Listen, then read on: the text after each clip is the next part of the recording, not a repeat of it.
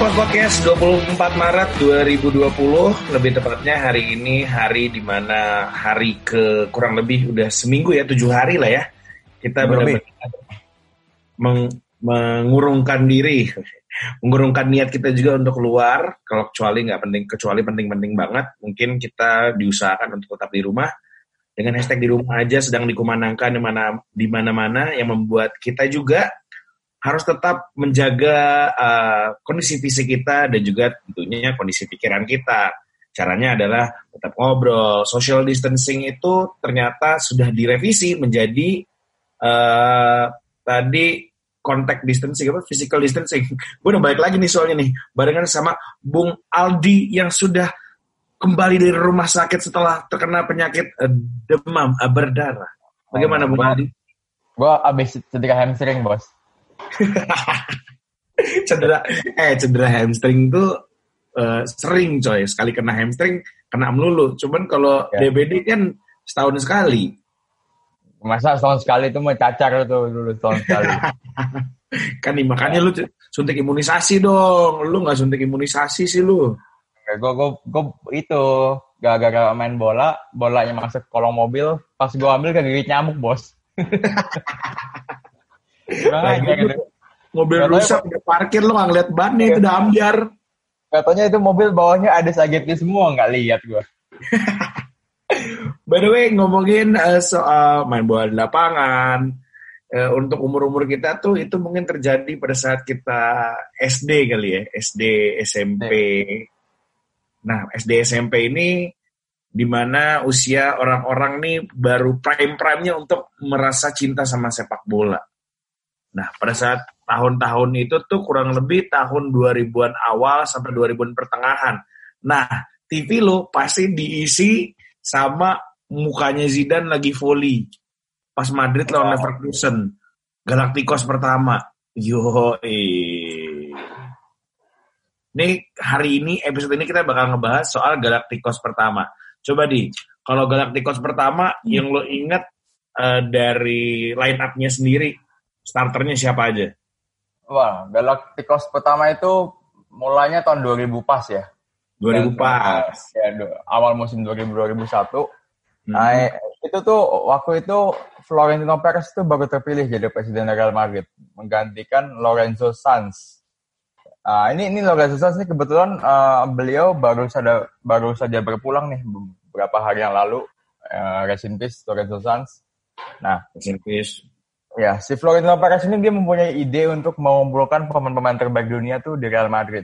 Ya, dia memulai ambisinya itu dengan membeli Luis Figo tahun 2000 yang nggak tanggung-tanggung dibelinya dari Barcelona, rival abadinya Real Madrid kala sampai sekarang ya bukan kali itu aja ya.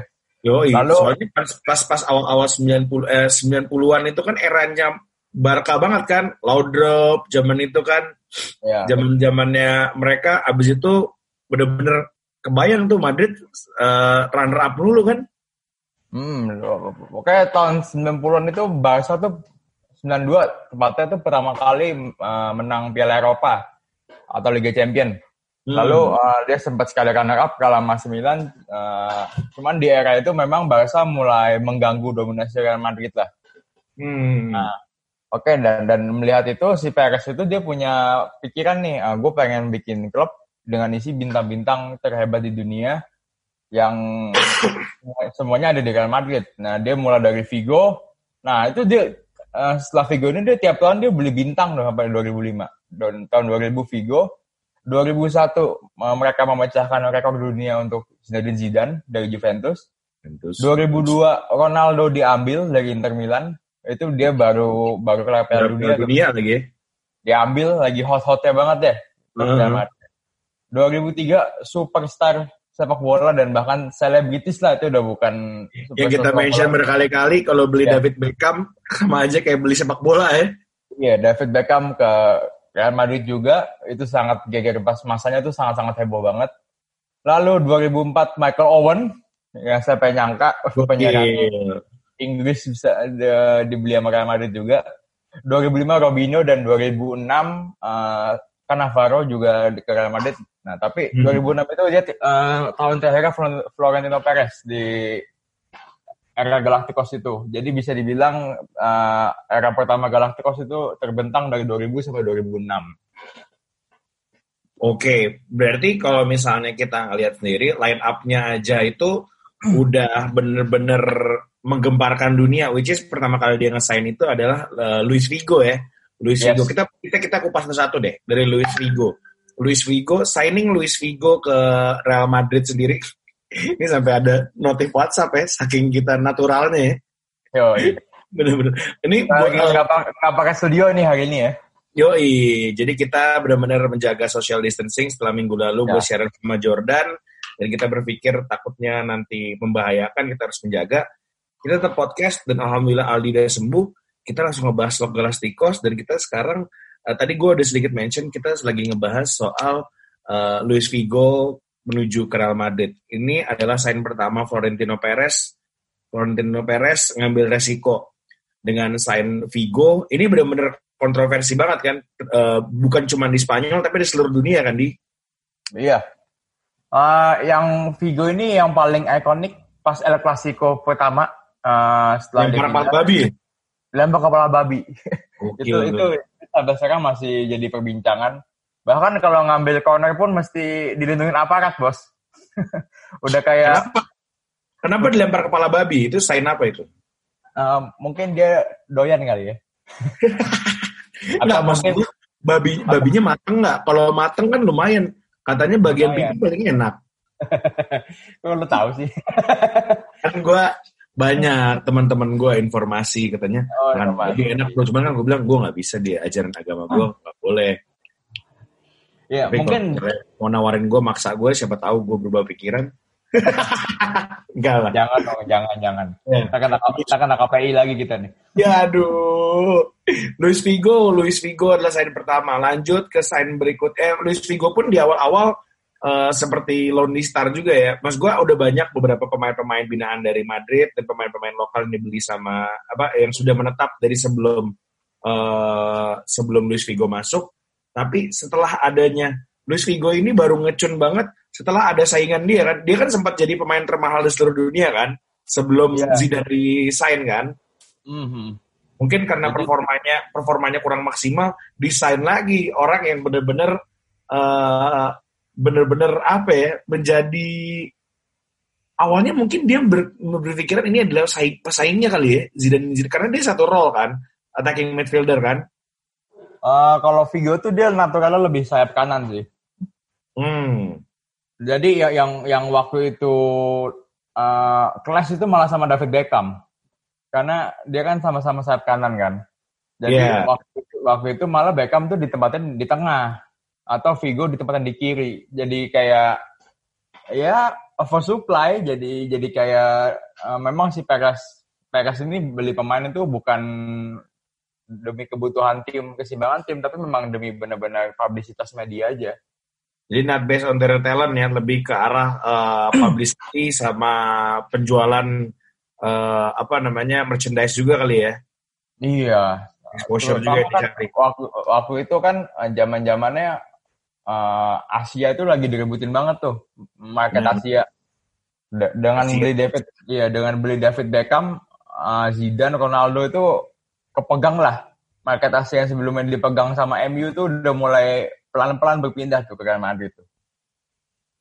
Kita lanjut lagi ke sign berikutnya setelah uh, ngesign Zidane Zidane dengan uh, apa namanya sign kurang lebih 50 juta euro ya.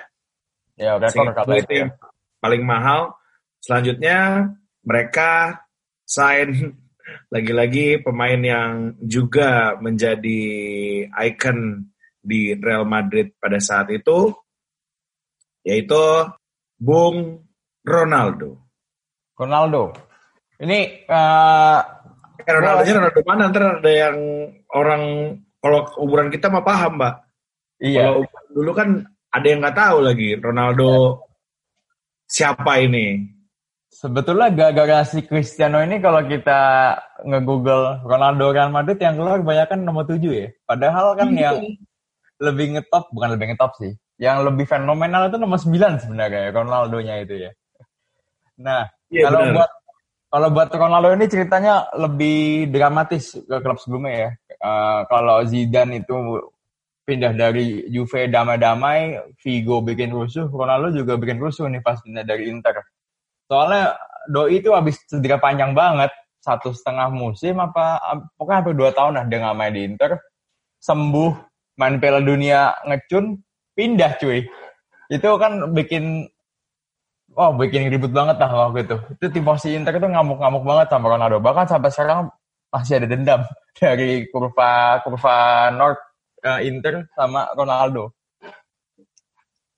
Karena pada saat itu uh, Inter itu bisa dibilang Liga Italia lebih mendominasi kan di secara hak siar uh, orang-orang pun lagi hype-nya pun ke Liga Italia. Kita lihat Liga Italia waktu itu uh, Inter Milan, AC Milan, Juventus dan AS Roma dan juga Lazio lima klub itu bener-bener bahkan ada Parma juga waktu itu kan berenam ya, mereka sedang memperebutkan uh, apa namanya kejuaraan di Liga Italia cuman gimana nggak sakit hati orang yang bisa dibilang ujung tombak ataupun harapan dari Inter Milan dicolong sama Real Madrid kebayang sih ya. cuman emang mungkin ini kali ya kelebihannya si Florentino Perez gitu. Lo istilahnya kan lo kalau misalnya lo mau membuat satu keputusan pasti lo banyak pertimbangan dong, nggak cuma uang ya nggak sih? Iya betul. Dia dia uh, mungkin kala itu juga uh, kan Raul duetnya duetnya sama Morientes ya. Mungkin yeah. memang di mungkin memang dirasa nggak gitu wow wow banget lah untuk bersaing di Eropa. Jadi datang Ronaldo ini juga langsung ngisi pos inti satu di depan untuk sebagai duet duetnya Raul dan memang terbukti kalau Ronaldo tuh ngeri banget waktu itu. Iya bener. Dan kalau misalkan kita melihat lagi, Ronaldo memang bagus banget pada saat itu. Cuman menurut Florentino Perez, di tahun berikutnya, kayaknya gue udah punya Vigo, Zidane, Ronaldo, plus Casillas sebagai uh, wonderkid mereka yang mainnya juga perfect banget. Tiba-tiba di tahun 2003, out of nowhere karena ini kan keputusan yang cukup mendadak kan untuk ngesain pemain ini kan David yeah. Beckham di mana David Beckham adalah future of Manchester United. Dia waktu itu masih masih di usia uh, menuju matang. Masih usia nggak rem, remaja juga kali ya. Menuju matang lah ya pak ya. Masih agak muda. 24 25 singkat gue dia pindah ke sana. Terus uh, dunia makin geger dong. Even dibandingkan Zidane yang mungkin kalau dibilang kalau dibilang uh, lebih lengkap dari segi gaya bermain Zidane lebih lengkap. Tapi dari segi uh, keseluruhan baik dari untuk pendapatan klub untuk exposure untuk kegantengannya untuk fansnya ini udah paket lengkap banget dia beli David Beckham. Menurut gue ini udah mentok banget ya sih pada saat dia beli David Beckham?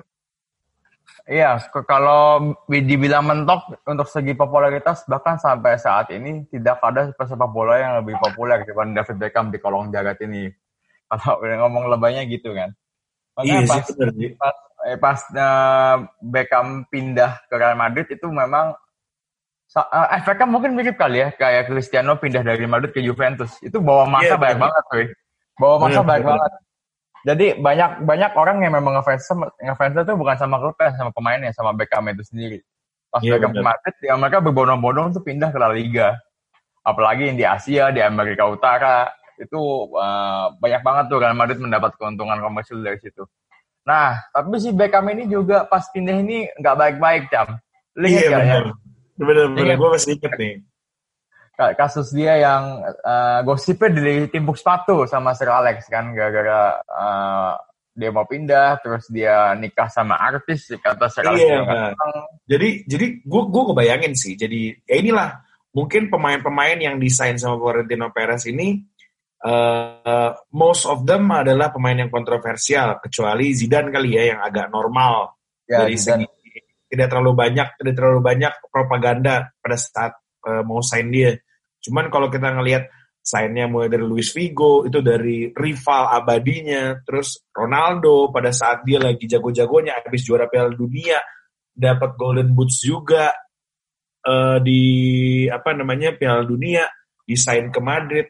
Terus terakhir Beckham yang kalau lu, lu misalnya nih kita kasih kita kasih case gamblang aja gitu. Lu misalnya lu adalah pemain bola tiba-tiba lo udah pacaran lama nih sama cewek lo. Cuman pelatih lo nggak setuju, lo nggak boleh nikah sama dia. Kalau mau masih mau main sama gue, lo nggak boleh nikah sama dia. Itu gimana tanggapan lo? Aduh, gua gua gua sih bete ya orang lo pelatih gua emang bapak gua. ya, iya. Karena kan kalau orang-orang kalau kita ngelihat beberapa dokumenterinya eh, Alex Ferguson juga, baik Ronaldo pun ngomong dia bapak uh, second dad, my second dad gitu kan, bapak kedua gua setelah bapak bapak kandung gua. Orang-orang pun beberapa pemain mengakui kalau Ferguson itu emang galak.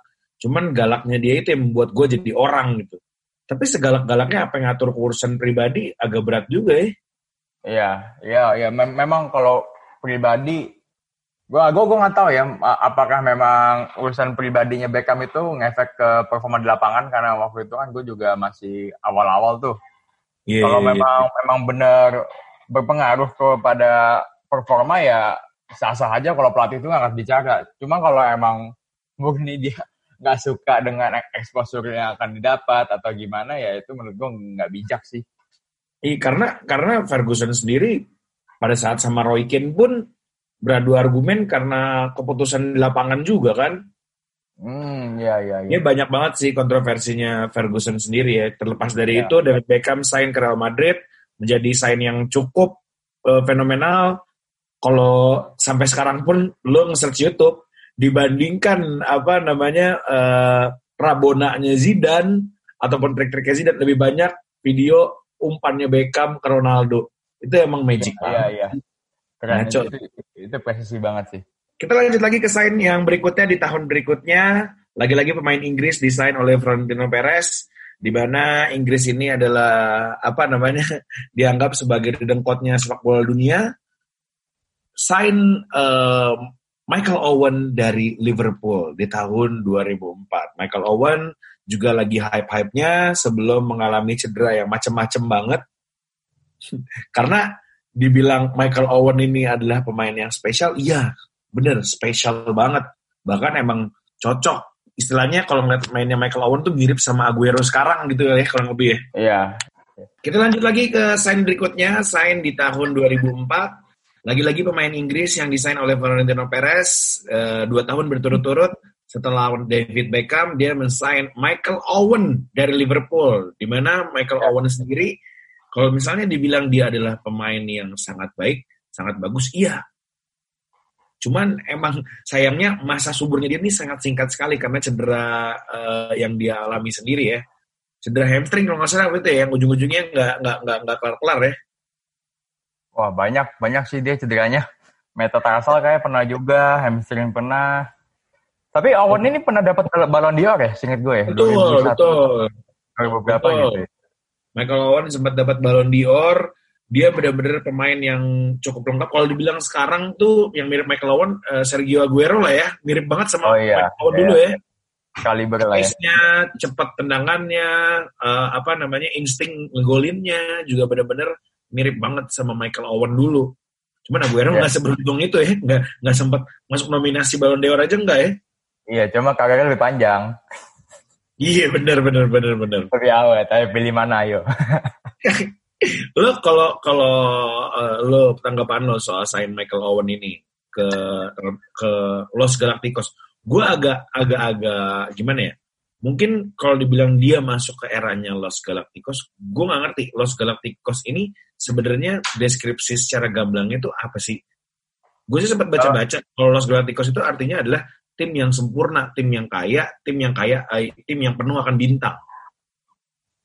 Ya, kalau gue lihat sebenarnya kan memang uh, dua posisi di depan buat striker di Real Madrid kan sudah sudah pasti Raul sama Ronaldo ya.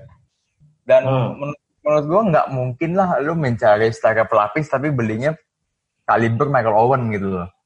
Dan memang memang kalau menurut gue ini salah, salah satu uh, gebrakan Perez lagi, dia tuh beli tanpa melihat kebutuhan tim. Jadi yeah, yeah, betul. Itu aja dia uh, pokoknya ada nama besar available mau pindah atau bisa bisa dibuyuk buat pindah ya dia ambil. Ya kan memang ujung-ujungnya jadinya clash sama Ronaldo kan nggak nggak bisa main bareng. Jadi ganti-gantian mainnya kan. ini mungkin simpelnya cara mendeskripsikan seberapa jagonya Michael Owen itu. Michael Owen itu bisa jadi uh, apa namanya pemenang Ballon d'Or di saat tandemannya adalah Emil Heskey. Lord, Lord, Lord Heskey ya, udah bukan. Lord Heskey, the Lord meme guy, Lord of meme. itu padahal Michael Owen juga pas menang Ballon d'Or, uh, dia nggak menang gelar yang gede banget kan ya waktu itu ya? Seingat iya, gue ya. Iya bener. Waktu itu uh, seingat gue Piala UEFA, Piala FA sama Piala Carling dia tuh, Piala Liga. Tapi nggak menang Liga Champion atau Liga Premier bisa dapat Ballon d'Or hebat sih. Mungkin berarti memang benar-benar spesial. Berapa spesialnya Michael Owen. Tapi jangan ngelihat karena kalau misalnya Michael Owen itu gimana ya? Gue akuin dia itu jago. Cuma satu-satunya, enggak satu-satunya kali ya. Lu bisa menilai salah pemain itu sejago apa, tapi attitude, gue nggak tahu attitude-nya ataupun performance-nya bisa konsisten apa enggak. Dari Real Madrid dia pindah ke Newcastle di usia oh. yang masih muda. Masih usia usia produktif lah ya. Masih usia produktif lah. Ke hmm. Newcastle. Even Fernando Hierro pindah ke Bolton di saat dia udah nggak produktif, udah masuk mau kepala empat, menuju kepala empat, 30 akhir, iya kan? Aha. Ivan Campo. Ya. Anjir Ivan Campo. Itu kalau ada juga dulu tuh ya. Yoi. Gila gila. Nah itu uh, kayak tadi lu lu sempat mention Hero ya. Nah, hmm. selain yang selain yang datang kita sebutin tuh sebenarnya banyak yang keluar juga nih. Pas era-era dari 2000 sampai 2004 McLawan ini justru yang keluar ini yang dinilai membuat Los Galacticos ini tidak berhasil. Iya yeah, nah, benar.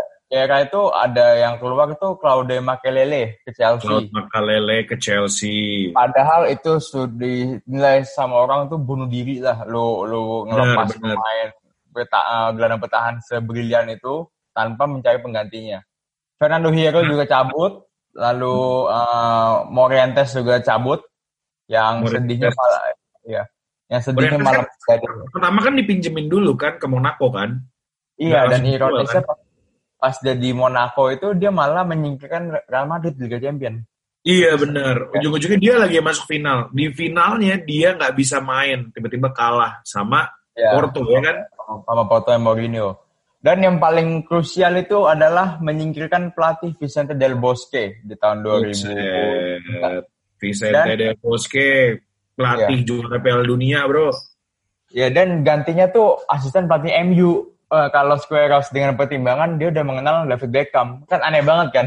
Itu kayak orang kayak orang uh, main FM pakai cheat duitnya banyak tapi dia nggak tahu mengapa lu beli beli beli aja. Iya benar benar benar benar benar benar benar. Beli ya, udah beli asisten pelatih lagi. Iya, Maksud ya, gua manajemen, manajemennya uh, kacau banget tuh.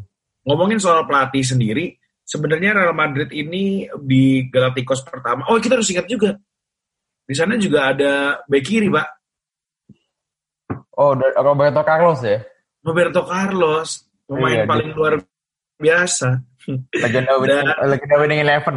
Uh, dan di uh, ini gue sempat baca sedikit dari artikel dari Zone ya. Jadi dia sempat nge-share Roberto Carlos ini sempat ngasih statement gimana seremnya ruang ganti uh, Galacticos. Los Galacticos pertama seremnya itu adalah semua punya ego masing-masing, Pak. Siapa pun pelatih yang masuk, kalau lo nggak bisa ngontrol egonya kita, lo cemberut dikit aja, pelat, uh, pemain punya hak buat ngeluarin pelatih itu, coy. Lo bayangin. Hmm, ya, ya, ya. Lo bayangin lo, sebagai pelatih nih, lo sebagai pelatih, lo punya kegundahan sendiri dalam rumah lo. Misalnya lo abis uh, berantem sama bini lo gitu kan, terus lo ngelatih pemain lo semuanya ganti baju aja belum. Lo gak mau marah, lo cemberut aja dikit, bekerut dikit aja. Jadi pemain ada yang gak suka lo dipecat coy. Iya, jadi uh, kuasa tertinggi itu ada pada pemain dulu, karena memang uh, superstar semua ya mau kayak gimana pasti semuanya berasa gue paling penting di tim ini gitu kan. Iya, karena ini benar kejadian sama salah satu pelatih Real Madrid, Jose Antonio Camacho, Pak. Cuma ah, 10 hari. Camacho cuma 10 hari, Pak, jadi pelatih. Tiba-tiba iya. di Depak. Padahal Camacho juga bukan pelatih ecek-ecek. Tangan, oh, dia tuh bukan pelatih timnas Spanyol loh di Piala 2002. Maka dia, dia juga pemain, pemain, pemain yang bagus juga. Mm -mm. Jadi punya basic kayak Zidane lah gitu. Karena kalau kita ngelihat Galacticos kedua sendiri kan sukses katanya karena Zidane kan. Hmm. Zidane sendiri uh, mungkin itu kali. Zidane tuh di lapangan pun marahnya aja kita ngelihat Zidane marah cuman sekali aja sama Materazzi itu kayaknya.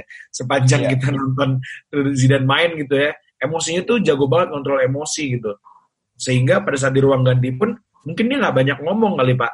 Dia cuma ngasih karena Zidane juga bukan pelatih yang kayak strategi kan. Lo ngeliat mainnya Real Madrid di Galacticos kedua pun nggak bagus-bagus banget kan. Iya. Cuman Tapi bisa menang kan? untuk mengatur ego-ego pemain-pemain besar ini. Betul, nah, salah satunya betul, yang sukses betul. itu adalah Vicente Del Bosque. Selain dia senior ah. banget gitu kan, umurnya pelatihnya pun udah melalang buana ke mana-mana dan udah sukses juga di klub-klub lain. Vicente Del Bosque lah yang berhasil untuk menyatukan chemistry-nya. Sayangnya dia dilepas digantiinnya nggak nanggung-nanggung tadi ya Pak ya. Asisten pelatihnya MU ya. Iya. Galacticos nah. pertama menurut gua di 2004 itu udah lumayan lengkap lah ya. Tapi di 2005 dia nambahin lagi ternyata ya Pak ya. Pemain iya. muda dari Santos, pemain muda yang benar-benar menjadi harapan the next Ronaldo. Semua iklan pada saat itu Joka Bonito-nya Nike itu pasti ada muka dia, Ronaldo, Rivaldo, Roberto Carlos, kadang-kadang ada Adriano juga nyempil sekali-sekali selalu ada oh. mereka nih sama Ronaldinho, yaitu Robinho. Ya, Kenapa bahkan, Robinho ini? Robinho ini pas kita lihat main, lihat mainnya di Madrid juga nggak jelek-jelek banget loh Pak, lumayan bagus loh.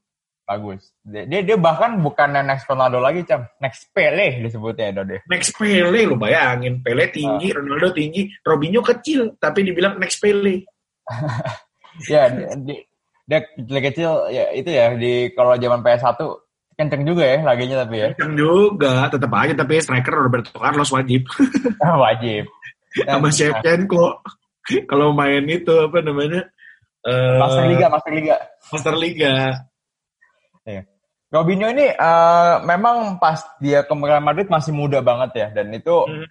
uh, yang yang membedakan Robinho dan bintang-bintang yang datang sebelumnya yang lainnya itu datang pas usia udah matang, 28, 27. Dia ini datang masih teenager ya kalau nggak salah ya. Masih 18, yeah. 19 udah. Jadi uh, sedikit banyak itu ngefek juga ke perkembangan karir dia. Karena baru datang langsung main di Real Madrid, yang nggak semua orang bisa kayak gitulah. Dan ujung-ujungnya kan cuma bertahan dua, dua, dua musim atau tiga musim. Abis itu ke Man City lagi pindahnya. Iya, yeah, gue juga ingat uh, pada saat dia pindah ke Manchester City kocak banget gue ngeliatin pemain sebagus itu ditanemin sama siapa sama Bojinov sama Bojinov. Joe itu Aduh. bahkan City waktu itu belum kayak City saat ini ya itu tuh iya, masih iya, bener. baru mulai banget masih bahkan yang bisa mensukseskan City di situ bukannya Robinho tapi Craig Bellamy iya sama Tevez dulu ya dulu ya Yoi, Sean Wright Phillips dibeli juga nggak bagus. Memble, memble. Memble. Ya, ya itu itu kakeknya kacau di situ sih dari Real Madrid ke City. Abis itu ke Milan bentar doang gacornya, abis itu hilang sampai sampai sekarang ini melalang buana. Berarti kalau pemain yang paling menonjol dari sudut pandang lo nih, Di, pemain yang paling menonjol di Galacticos pertama siapa? Kalau gue sih Zidane ya, karena memang uh, dia memang big game player sih, memang di saat-saat saat-saat genting tuh pasti mainnya bagus dia tuh. Dan hmm, penutupan penutupan Galacticos pertama tuh benar-benar Zidane pensiun udah kelar gitu ya. Ya, ya benar, benar, okay, benar banget. Benar. 2006 dia dia pensiun, habis itu udah setelah itu era baru ganti presiden. Mungkin itu singkatnya nah, kita bahas soal Galactic. Oh apa? Ada mau ditambahin nih? Oh enggak, kita bahas ini dulu, Cam. Pencapaiannya dulu nih, kita belum bahas. Oh iya, pencapaiannya belum kita sebut. Udah iya. mau pengen masuk segmen kedua aja. Gara-gara kita rekaman pakai eh, apa namanya? Pakai live chat gini, ada batasnya. Kita iya, bingung iya, iya. nih. Semoga buat lo yang dengerin tetap nyaman ya. Iya, semoga lah. Ini, ini ini kita masih mencoba memberikan karya loh buat menghibur kalian. ya. Gitu, memberikan karya. Lo kayak YouTuber. Kayak, kayak YouTuber ya. Ini demi demi kalian yang subscriber aku gitu ya. Oke, okay, pencapaiannya Nah, Apa kalau dilihat selama selama enam tahun ini tuh dari segi piala tuh sebenarnya sangat biasa banget. Dia cuma menang La Liga dua kali tahun 2001 dan mm -hmm. 2003, sama satu kali Liga Champions tahun 2002. Nah, okay. ini uh, bahkan setelah uh, La Liga 2003, mereka tuh sempat tiga tahun tanpa piala. Dengan dengan tim bermaterikan pemain superstar begini mah sangat sangat mengecewakan lah kalau dari segi pencapaian menurut gua. Bahkan iya, uh, bahkan ketutupan banget sama Ronaldinho-nya Barcelona. Tapi tapi mungkin itu yang buat mendeskripsikan Los Galacticos ini ya. Minim ya. prestasi tapi banyak banget yang memuja, banyak banget yang mencintai. Iya, itu ini, itu ini mungkin Mungkin biar biar ada sedikit ada sedikit bayangan lagi, gue bakal bacain uh, sedikit beberapa, beberapa pemain yang sudah desain oleh Florentino Perez yang menjadi kunci pemain-pemain kunci di Real Madrid pada saat itu. Untuk ya. gue bakal nyebutin salah satunya ada Iker Casillas, Claude Makalele, Steve McManaman, uh, Michel Salgado, Ivan Helguera, Fernando Morientes, Roberto Carlos, Guti, Raul, Fernando Hierro. Habis itu di tahun 2005 ada uh, Sergio Ramos, Robinho, Michael Owen, David Beckham, uh, Ronaldo, Zidane Zidane, dan juga Luis Figo. Berarti yang sampai sekarang masih bertahan dan juga masih konsisten dengan permainan bagusnya itu adalah uh, Sergio Ramos. Walaupun pada saat itu dia main jadi bek kanan ya. Iya, waktu itu masih muda banget. Rambutnya kayak cewek SMP waktu itu. Yoi, larinya kenceng. Kadang-kadang kalau ngelihat uh, Sergio Ramos, aduh, ini Ramos apa Guti nih? Kalau nggak ngelihat ya, ya, ya. sama dua-duanya nih. Udah iya, belum. 14 ya. Iya, dulu dua-duanya belum pada berjenggot lagi, masih muda-muda ya kan? Dulu dulu Ramos apalagi pas zamannya WEPS 2 tuh mukanya lucu banget cuy kalau di oh, kacau sih Yaudah, nanti kita bakal ngebahas lagi uh, tentang kita akan membandingkan mana yang lebih baik, Galacticos pertama atau Galacticos kedua. Tapi sebelumnya, uh, buat lo yang baru ngedengar podcast kita hari ini, jangan lupa lo follow Spotify kita, follow Instagram kita di @thenearpost dan juga Twitter kita. Kita bakal balik lagi di segmen kedua. Yeah. Kita masuk ke segmen kedua di Los Galacticos, pembahasan tentang era pertama Florentino Perez berhasil menyulap salah satu tim uh, sepak bola yang sudah keren dari sananya menjadi uh, tim yang sangat luar biasa, adik daya, minim prestasi, tapi apa namanya banyak penghasilan. Ini disulap, tetapi disempurnakan lagi di periode uh, apa namanya Florentino Perez berikutnya dengan membentuk Los Galacticos kedua. Kita nggak bakal bahas banyak soal Los Galacticos kedua, tapi kita akan membahas perbandingan antara Galacticos pertama dan Galacticos kedua. Galacticos pertama, kalau kita lihat dari line up-nya, mungkin dari penjaga gawang dulu, tadi kita sebut ada Iker Casillas, Selanjutnya dua center back mereka ada Fernando Hierro dan juga uh, Ivan Helguera. Habis itu back kanannya ada Sergio Ramos, back kirinya Roberto Carlos, uh, defensive midfielder Claude Makalele, di tengahnya lagi dengan posisi yang sama ada David Beckham, uh, Luis Figo, dan juga Zidane Zidane. Strikernya ada eh, ada juga Luis Figo tadi satu lagi ya. Dan strikernya ada Ronaldo dan juga Raul. Di Galacticos kedua, kita tidak membahas secara detail, tapi kita akan membahas, uh, kita akan memberikan gambaran line up-nya aja. Ini kipernya ada dua nih, Galacticos kedua, suksesor, eh, dua sukses karena kebetulan. Iker Casillas dan juga Keylor Navas. Habis itu dilanjutkan center back-nya ada Pepe dan juga Sergio Ramos yang mengadaptasikan diri dari back kanan menjadi center back. Di back kirinya ada Marcelo, back kanannya ada Dani Carvajal, uh, sempat juga diisi sama Ar Arbeloa ya pada saat itu. Yes, Arbeloa. Dilanjutkan lagi ke tengahnya di defensive midfielder, dia ada Casemiro atau Xabi Alonso dan ada uh, Toni Kroos, Luka Modric, sempat juga diisi uh, karena formasinya beda nih. Kalau formasi di Galacticos pertama itu 4-4-2 ya. Formasi yeah. kelas banget formasi 4-4-2 diamond gak sih? Hmm, betul. 4-4-2 diamond. Saya defensive midfielder, offensive midfielder, kiri. Uh, uh. Diadaptasi di Galacticos kedua jadi 4-3-3.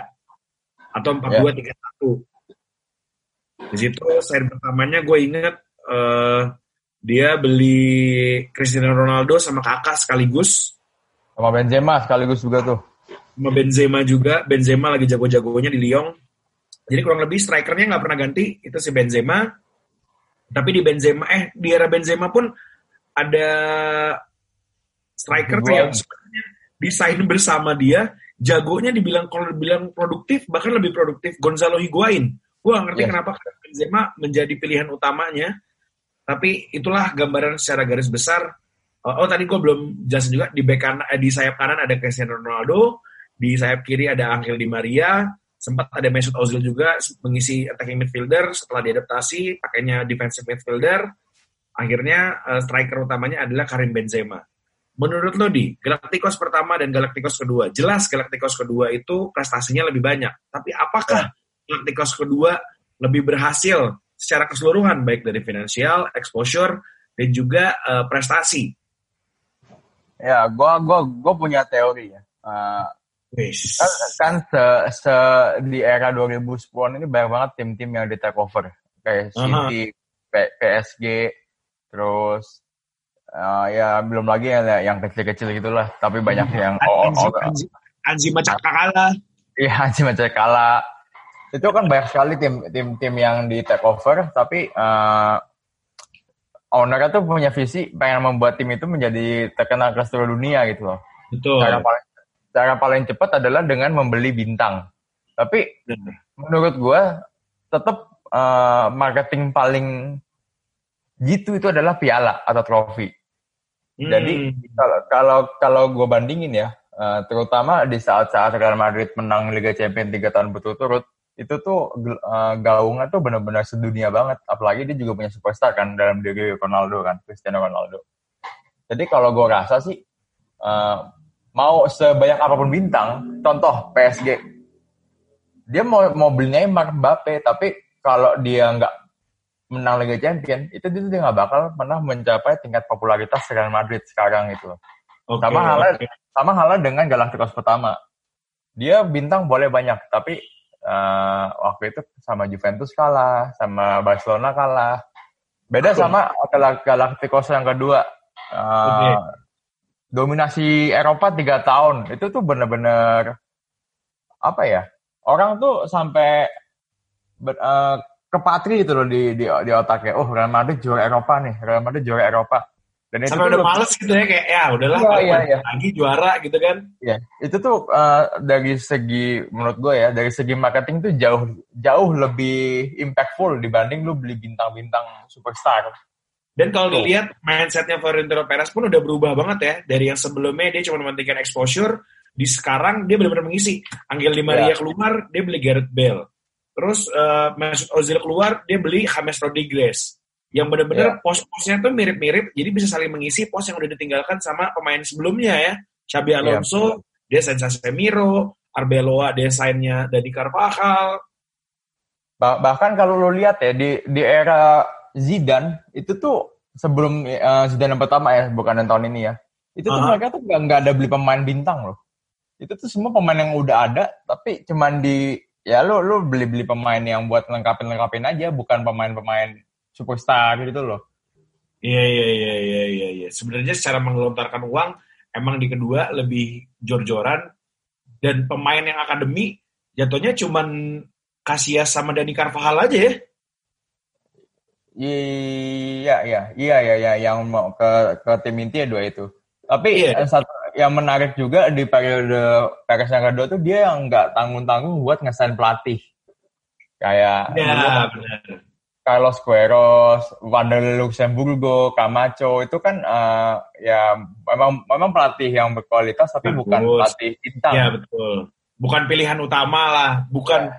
bukan bukan bukan pelatih yang lengkap dalam arti mungkin ya. lengkap secara taktikal tapi tidak lengkap secara exposure ataupun dari segi apa namanya uh, me, me, merespon media-media pun tidak apa ya tidak menjadi ya bukan uh, alfa daya tarik, bukan. daya tarik tersendiri buat media untuk menginterview mereka gitu karena nggak ada sesuatu yang ditawarkan lebih dibandingkan dengan pelatih-pelatih yang sudah melatih kayak sempet ngesain si apa namanya uh, siapa namanya? Gue sampai lupa. Pelatih Valencia Liverpool. Benitez ya? Benitez. Yeah, Benitez yeah. kan bukan pelatih yang berprestasi uh, tapi tidak hanya berprestasi tapi dia punya kekuatan di statement-statement dia yang benar-benar membuat orang media tuh tertarik kan untuk melihat dia kan? Ya benar. Kalau lu, lu lihat di era kedua tuh di awalnya sama Manuel Pellegrini satu musim doang, abis itu nggak tanggung tanggung. Jose Mourinho diboyong. Abis nah, treble dari Inter Milan langsung ditarik ke Real Madrid. Itu juga tuh yang gue agak-agak penasaran tuh pak. Manuel Pellegrini secara permainan lihat Madrid bagus banget kan di era bagus. Pellegrini. Bahkan, bahkan rekor, rekor rekor gol terbanyak yang dicetak dalam satu musim itu dipegang sama Pellegrini kan untuk Real Madrid kan. Ya, rekor poin juga nggak salah dia. Rekor oh. poin. Itu eranya Mister Loy kan, singkat gue, Robin, Mister Loy. Enggak, dia tuh eranya pertama Ronaldo, Kakak, Benzema, Alonso itu. Yang oh, setelah itu ya? Setelah itu ya, iya benar-benar. Di mana bahasanya kedatangan Ibra waktu itu. Tapi waktu itu tetap nggak bisa mengakhiri dominasi Barcelona. Akhirnya mau nggak mau datangin Mourinho, si Perez. Karena waktu itu Mourinho lagi top, top of the world lah. Iya kan, benar. Masih itu special kan one ya. Iya kan waktu itu diinget banget tuh gimana Inter dia tuh bisa menaklukkan Barcelona-nya Pep yang lagi gila-gilanya waktu itu kan. Bahkan ada statement apa namanya di mana ada Mourinho di situ Messi nggak bisa eh enggak juga ya. Enggak, enggak juga. Cuma itu uh, lu, lu, lu, lu berasa nggak sih zaman-zaman Mourinho sama Pep itu El Clasico tuh sangat-sangat besar loh. Kita tuh kayak harus nonton. Kalau sekarang kan kayak ya paling kita lihat skor aja lah atau gimana. Iya benar benar benar benar. Zaman-zaman Ronaldo Messi, Mourinho Pep itu El Clasico tuh segalanya loh. Gila Karena banget. Menurut, menurut gua kesalahan itu dilakuin kalau dari ininya ya, kesalahan dilakuin sama Barcelonanya sih, Pak. Kenapa tuh? Karena Barcelona Barcelona nggak beli pemain-pemain bintang, cuy. Oh, Oke. Okay. Ya ya benar. Eh, benar. Dia dia dia membeli bukan pemain-pemain bintang dan membeli pemain yang tidak dia butuhkan juga. Iya dia dia masih Messi depen depensia banget. Jadi memang iya. bangun timnya ya sekeliling Messi aja. Betul. Paling, paling kan breakthrough-nya kemarin yang beli pemain muda dengan sensasi yang lebih oke okay itu Frankie De Jong lumayan lah. Lumayan membuat hmm. kita ingin menonton Barca lagi, tapi ternyata dengan pensiunnya era-era terbaik keemasannya uh, apa namanya Pep dan juga Frank Rijkaard sudah pada sepi. Sekarang kan tinggal hmm. Pique sama si uh, ini aja berarti kan Pique sama uh, Messi aja berarti kan? Iya, yang lainnya udah anak baru semua. Iya, Bosket pun udah nggak terlalu dimainin lagi.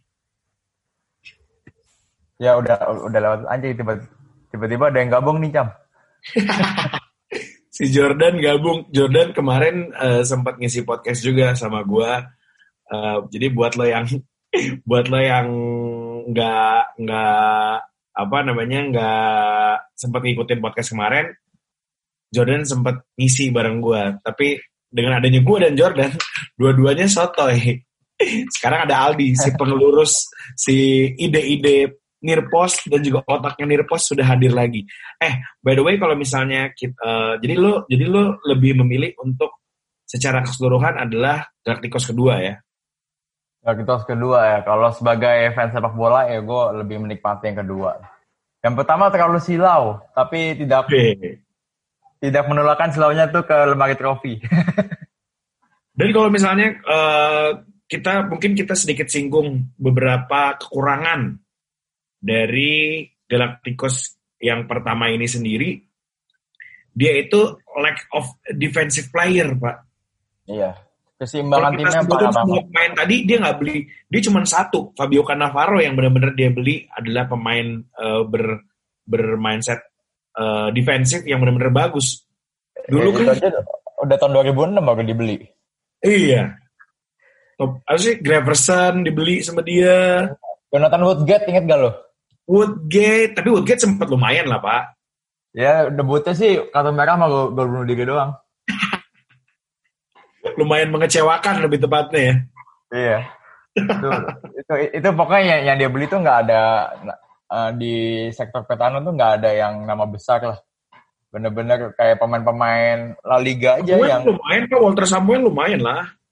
Waktu sama pun cuma cuman kuat satu musim doang di Real Madrid. Iya. Habis, habis itu balik lagi ke Inter Milan yang ke Italia. Berarti apa namanya emang terbukti secara tidak langsung uh, pemain Los Galacticos kedua dari segi prestasi, dari segi exposure lebih keren ya. Tapi mungkin uh, pendengar kita sendiri punya pendapat yang berbeda. Nanti yes. lo bisa shout out juga, bisa mention juga kita di Twitter, di Instagram, ataupun di sosial media kita di Facebook juga kita tapi Facebook kita nggak terlalu aktif ya dia mungkin lebih yeah. aktif kita bisa langsung bales itu di Instagram ataupun di Twitter. Lebih pas respon. Yoi. Jadi buat lo yang mungkin pengen nanya-nanya karena tenang aja yang jawab bukan gua. Kalau yang jawab gua bisa melenceng ke mana-mana. Yang menjawab adalah Bung Aldi Febrianto yang tahu segalanya. Asal jangan tanya bahan-bahan pil KB gue gak yakin dia sama jangan nanya nomor-nomor togel juga, gue nggak nggak nggak jago gue judi. Nah, lo nggak jago judi, gue jago judi gue. Oh iya. Iya. Ini, ini tapi kalau lagi corona gini, bandar-bandar judi nasibnya gimana, Cam? Mereka, ada mereka pada, pada happy, Pak. Oh happy, bukan bukannya pusing dia nggak ada pemasukan? Bukan, karena kan udah pada ngebit, belum sempat dibayar.